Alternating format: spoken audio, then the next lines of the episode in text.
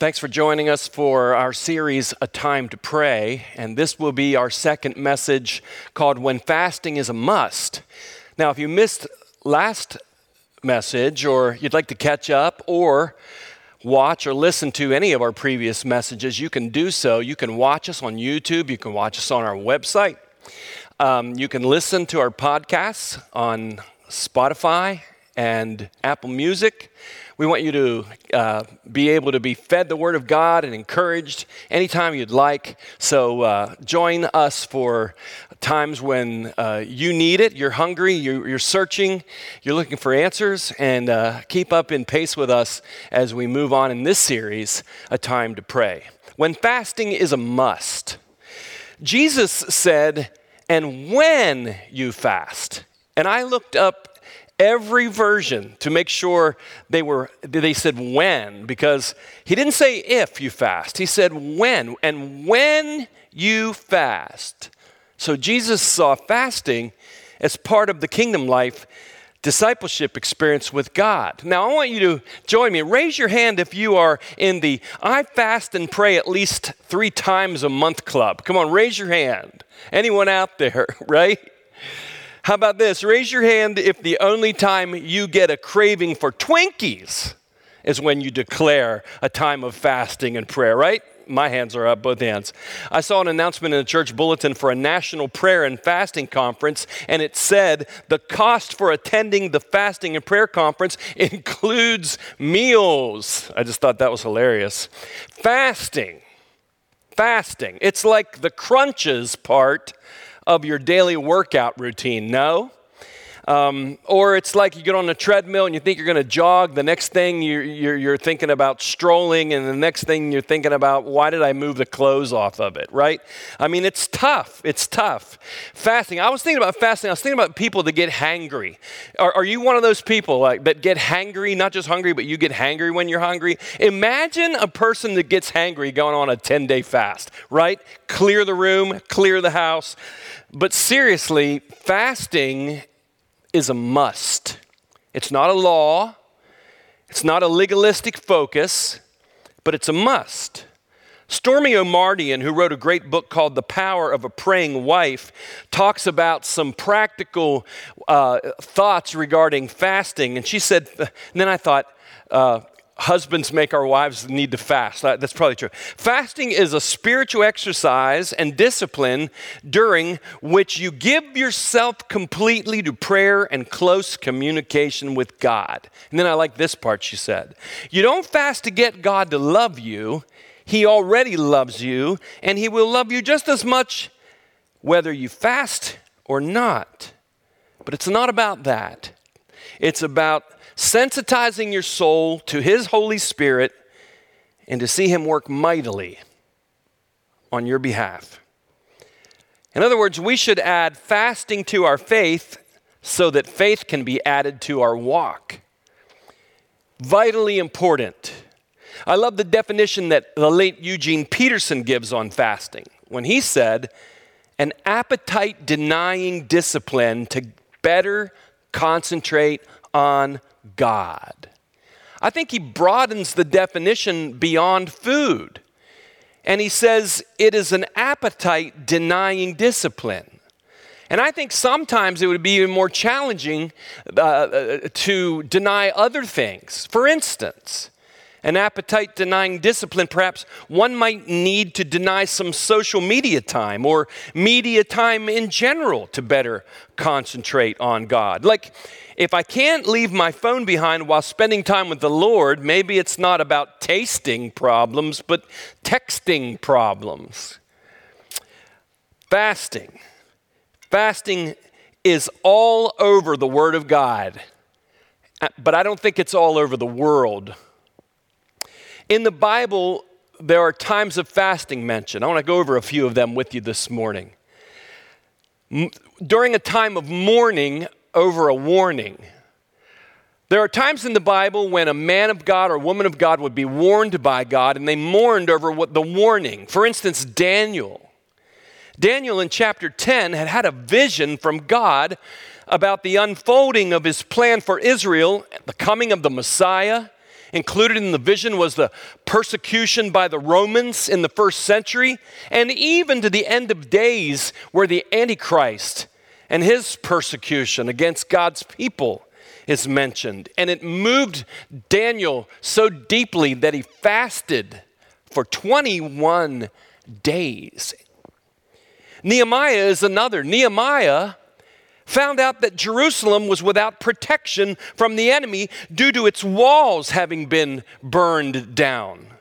And so he mourned and he wept and he fasted and asked God to give him favor and an audience with the king. And God did that and so much more.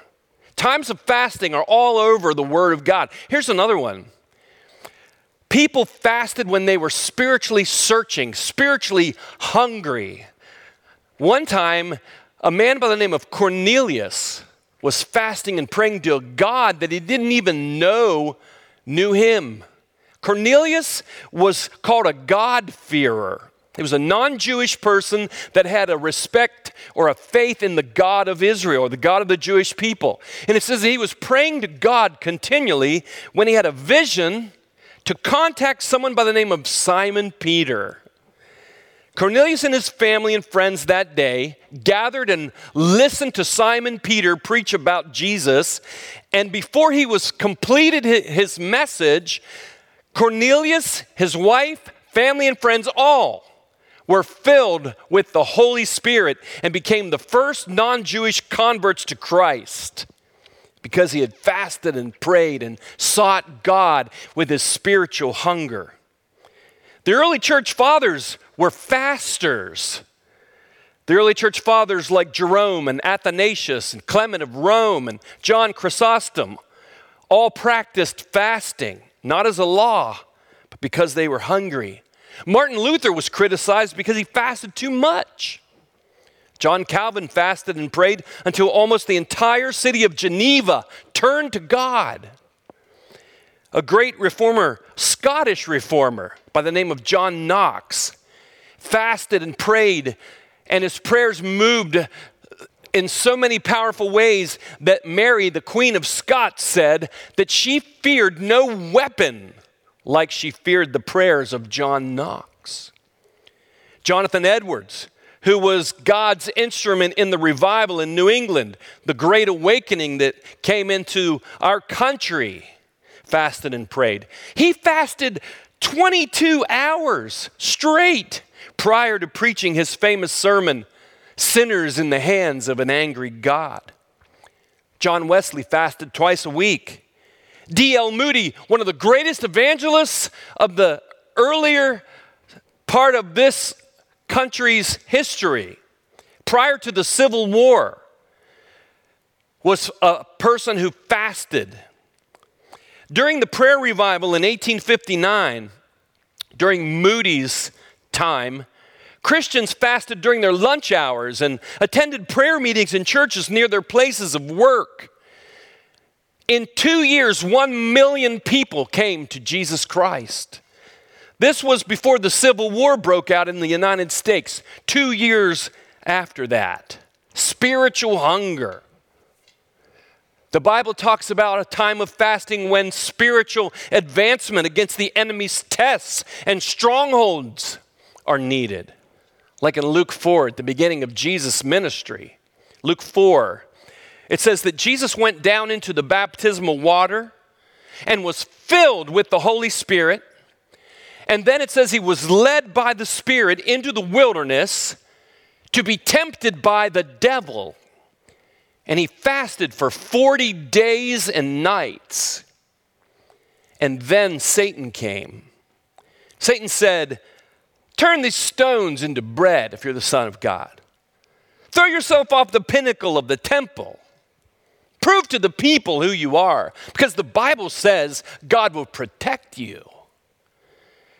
I'll give you all the empires of the world. And he showed Jesus all the empires of the world in a moment of time and said, All you need to do is bow the knee to me. And Jesus said, Begone, Satan. See, Satan came and Jesus was ready. He came out after the tests from the wilderness. He went into the wilderness filled with the Spirit in Luke 4. And then after the battle with the devil, he went into the wilderness filled with the Spirit. And it says he came out of the wilderness in the power of the Spirit and went into the synagogue and said, The Spirit of the Lord is upon me to proclaim deliverance to the prisoners and set the captives free. Times of fasting are when we need to make spiritual advancement against the enemy's tests and stronghold. Prayer with fasting for 40 days to go face to face with the devil. John said, The Son of God was manifested to destroy the works of the devil.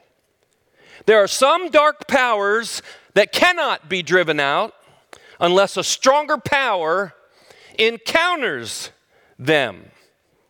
Some dark powers are too intense to defeat without fasting added to praying. Remember the story in Mark 12, I think, or 9? I think it was Matthew 12, Mark 9. Remember the story, the, the young boy, he had a dem- demonic stronghold in his life. And it would seize him and it, and, and it says, his father said, and at times would throw him into fire or into water, seeking to murder him. That's not an illness, that's a, a de, demonic stronghold. The disciples couldn't cast it out. Jesus did with his word. And afterward, the disciples asked him why they couldn't do it. And he said, Because of your unbelief, yet this kind, meaning, I don't understand that, but there are different power, powers and principalities in the kingdom of darkness. And Jesus said, This kind does not come out except by prayer and fasting. Fasting. Maybe there are demonic powers that we can defend ourselves against without fasting, and maybe in order to advance the kingdom into their realm, and drive them back, maybe that won't happen unless there is fasting. So, fasting is a must. It's a must. Fasting is a must when your disciple heart is weakened. The Bible talks about in the last days Seducing spirits and things taught by demons will influence even some believers. Paul says that to Timothy. Here's a demonic lie. Here's one. Believers in Jesus can dabble in fleshly sin without serious consequences because they're covered by the blood. That's a lie. Paul, speaking to the Corinthian Christians, used one of their famous popular cultural uh, philosophies of the time when they say, I have the right to do anything. But then Paul would counter and say, But not everything is beneficial. They would say, I have the right to do anything. But then Paul says, But I will not be mastered or overpowered or dominated by anything. See, some lies and delusions have to be exposed and cast out of the modern day church before they birth a lasting deception in the modern day church. Here's demonic lie number two. The American church will experience religious freedom in every generation without having to fight for it in every generation. That's a lie. What we don't contend for or against in one generation will be the new normal in the next for your children, grandchildren. Fasting is a must when our discipleship heart is weakening. We're not following up close. We're like Simon Peter before he fell. He was following Christ at a distance The Bible says that the Antichrist spirit seeks to wear out the saints of the Most High. Mentions that in Daniel, in the end of days. Paul said, quote, that the mystery of lawlessness is already at work in his day, pointing to a time when that spirit will incarnate in a human man. He called him the coming lawless one. Jesus said, because sin will abound, the love of many, thank God not all or most, the love of many will get cold near the time of his coming. But the good news is, the good news, the good news is, the power of the Holy Spirit cannot be conquered in you or in me or in our kids, even if the devil himself set his sights on you.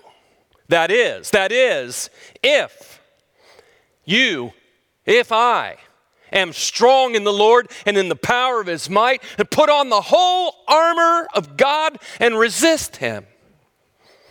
But, but, if we play fast and loose with the grace of God, not a chance. Not a chance. So,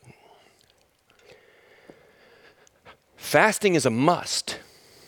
Not a have to, but a must if we're going to conquer. It's a must when our discipleship heart is weak, weakening. So, Paul wasn't exempt. We aren't exempt. Paul describes what it's like to tighten up your discipleship in the next verse, 1 Corinthians 9. No, I strike a blow to my body and make it my slave, so that after I have preached to others, I myself will not be disqualified for the prize. Peterson says, an appetite denying discipline to better concentrate on God.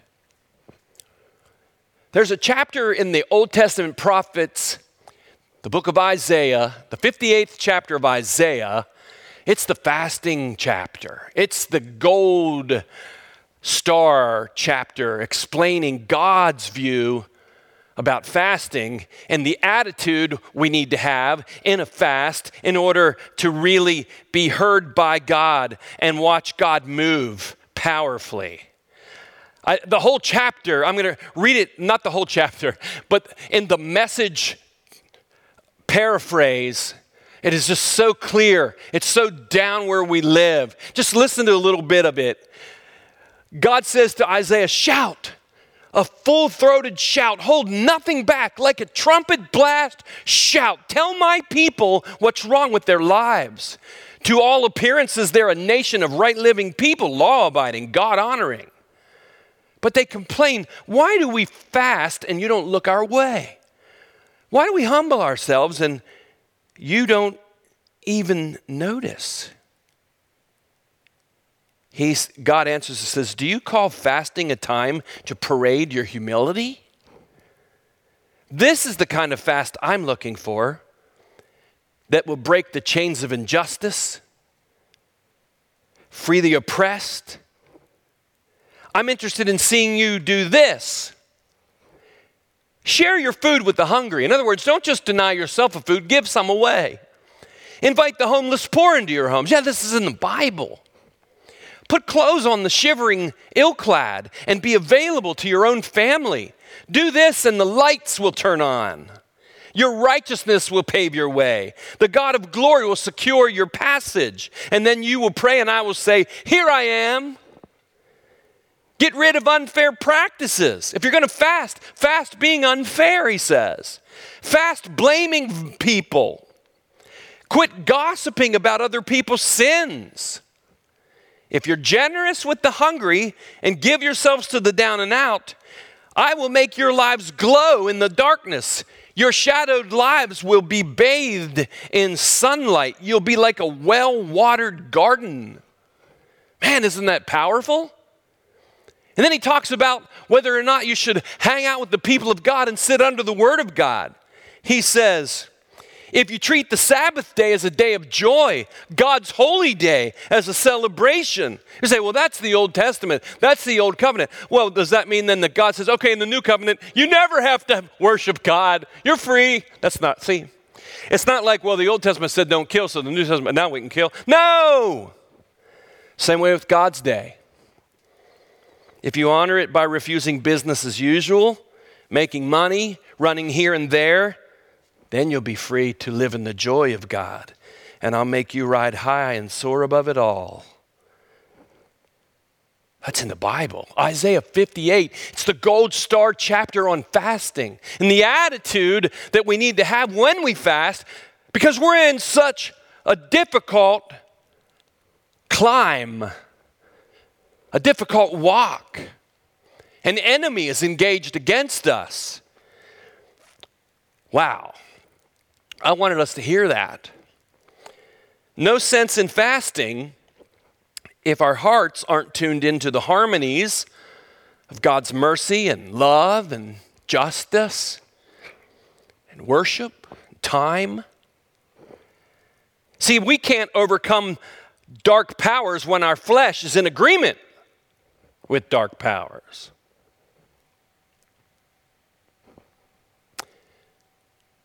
I said all that to bring us to this last point.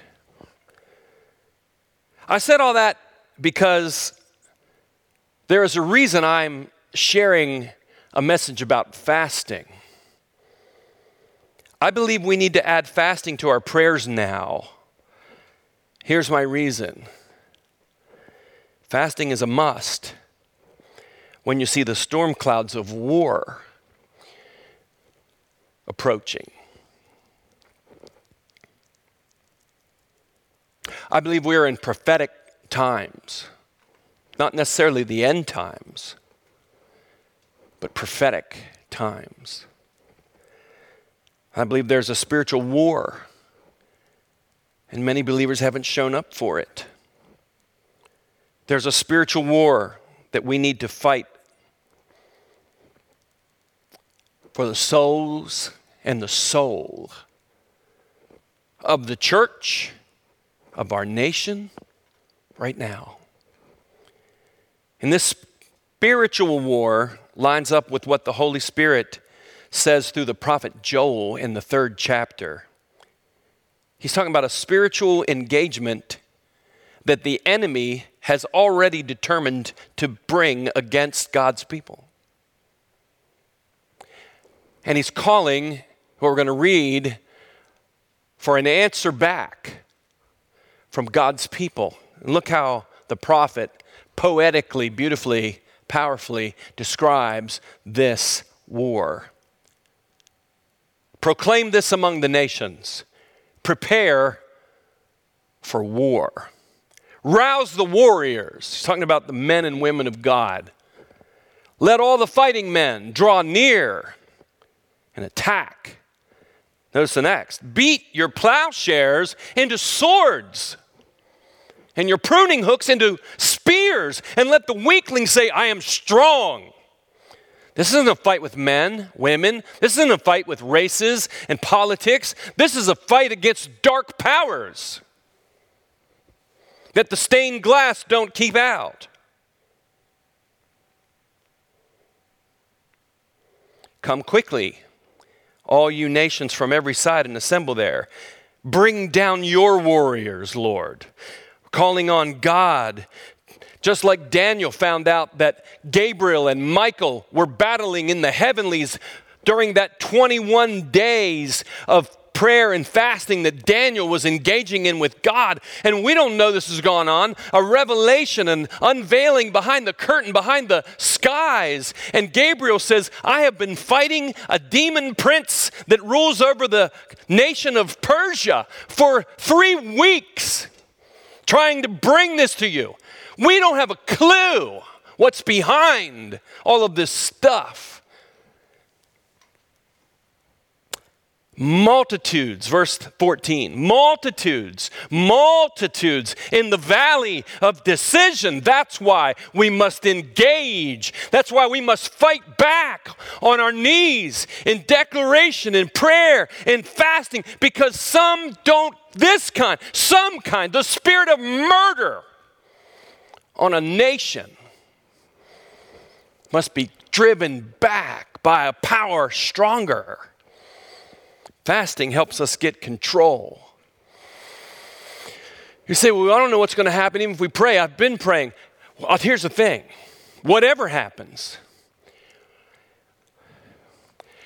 it could be that the prayers of God's people restrain when evil happens so it doesn't advance beyond. Well, I thought God was in control. And God said, I thought you were going to pray. He calls us to this. It's a mystery. It's a mystery how that heaven and earth work together. Fasting helps us to get control of the lack of discipline in our own discipleship. There are some of us that are too loose with a grace that hasn't given us permission to be loose with it and it hasn't produced out of our lives the loosening of people from strongholds who don't have grace. Some of us are like on a cruise ship with the Lord, and we're not on a battleship while a war is raging. And you and I have to win some private battles in order to be, able to conquer principalities that are over regions. There is a spiritual war coming upon us. And it will be reflected in the natural in our country with division and deception and demonic hate we must fast and pray.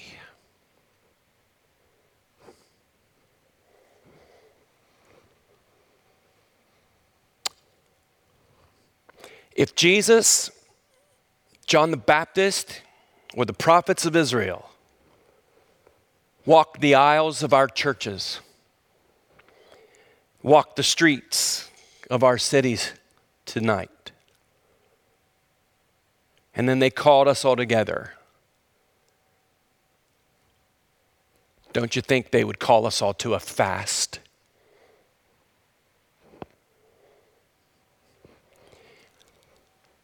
My friends, whether you live near or far, whether you're watching this and your home it's close enough to this church building that you could walk here on Sunday for our outdoors service. Or somehow, the wind of God took this message to where you are in Iowa,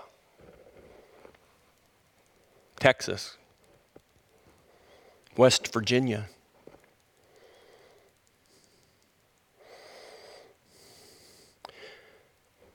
There is a war that's been declared by the princes of hell, and one that must be declared by the princes of the kingdom and the priests of God Most High. Stop the plague, drive back darkness, deception, delusion, division. I call it demonic hate. There is a hate rampant that's beyond normal. It's raging, it's crazy eyed, it's demonic.